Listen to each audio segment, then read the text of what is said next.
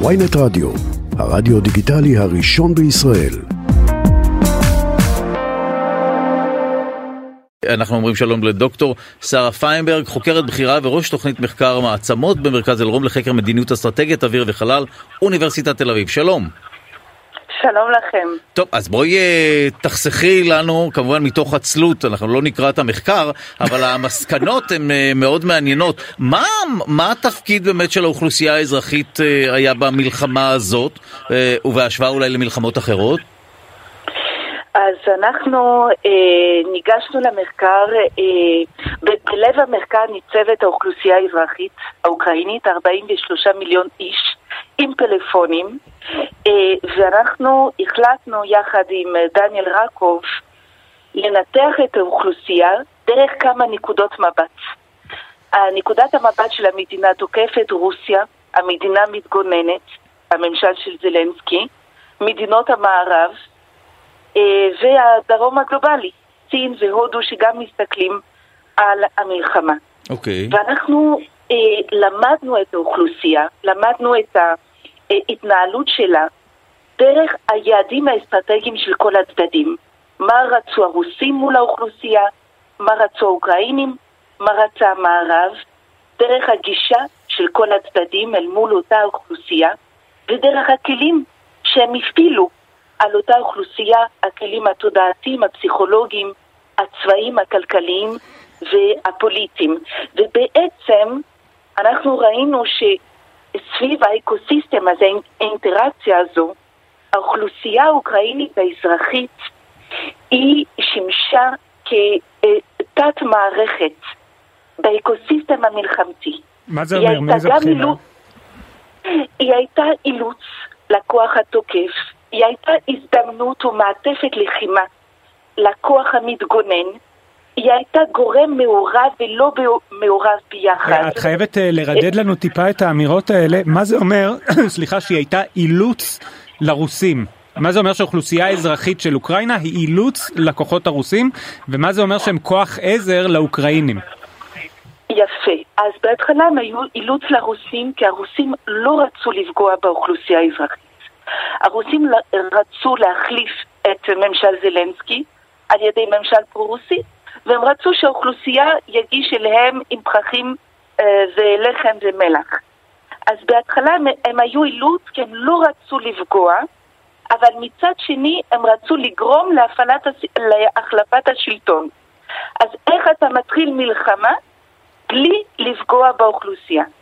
זו, מבחינה זו הם היו אילוץ עבור הרוסים. טוב, אבל זה כל אוכלוסייה היו... אזרחית תהיה, כלומר זה כבר שאלה של האם אה, מוסקבה רוצה, כמה היא מוכנה לפגוע באזרחים או לא, זה לא קשור לכוח עמידה של האוקראינים.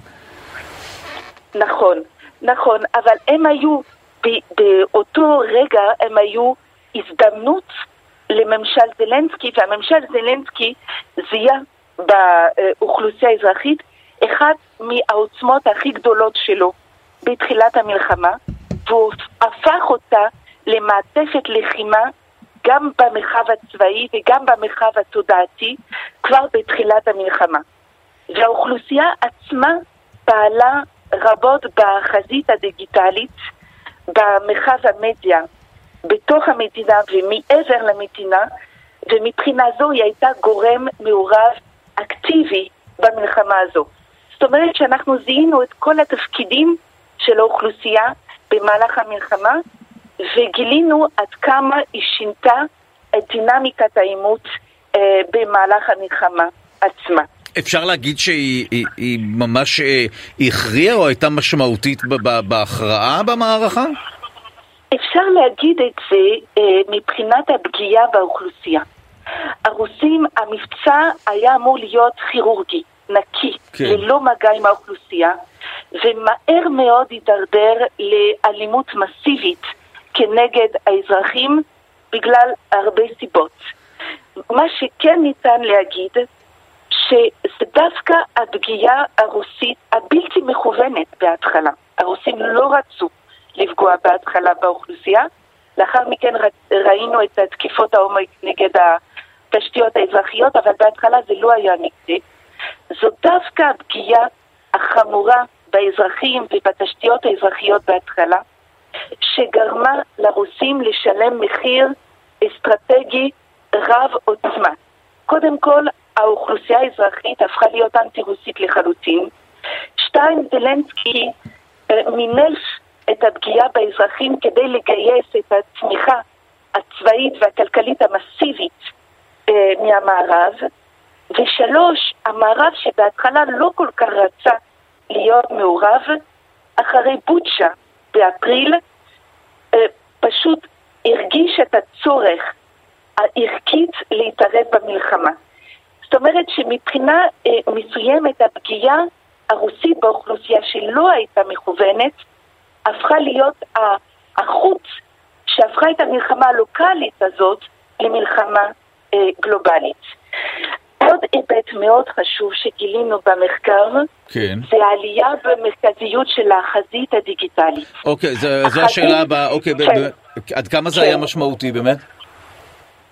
החזית הדיגיטלית הפכה להיות מימד הלחימה העיקרי במלחמה באוקראינה, שאפשרה את האקטיביות המסיבית אה, של האוכלוסייה בלחימה.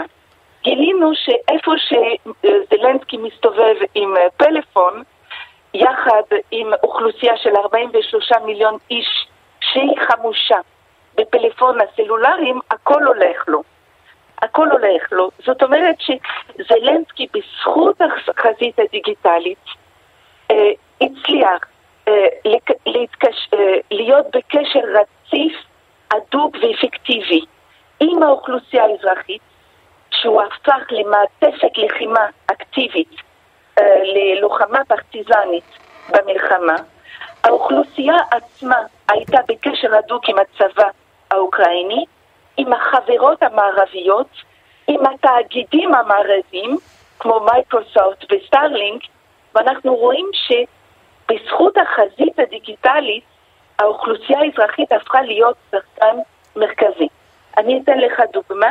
כן. למשל, האוכלוסייה האזרחית הייתה מאוד אקטיבית באיסוף המודיעין בשטח. הם השתמשו בטלפונים שלהם כדי לזהות את החיילים הרוסים ומיד להעלות את המידע, לעשות אגרגציית מידע עבור הצבא האוקראיני. עוד אה, אה, דוגמה, האוקראינים פיתחו אפליקציה נהדרת של זיהוי הטילים הרוסים שעל שמי אוקראינה, שדרכה האזרחים האוקראינים, האוקראינים יכולים לצלם את הטילים. האפליקציה אומרת אם זה טיל שיוט או טיל בליסטי, המידע עובר מיד לצבא האוקראיני די. ולמערך למערך ההגנה האקטיבית.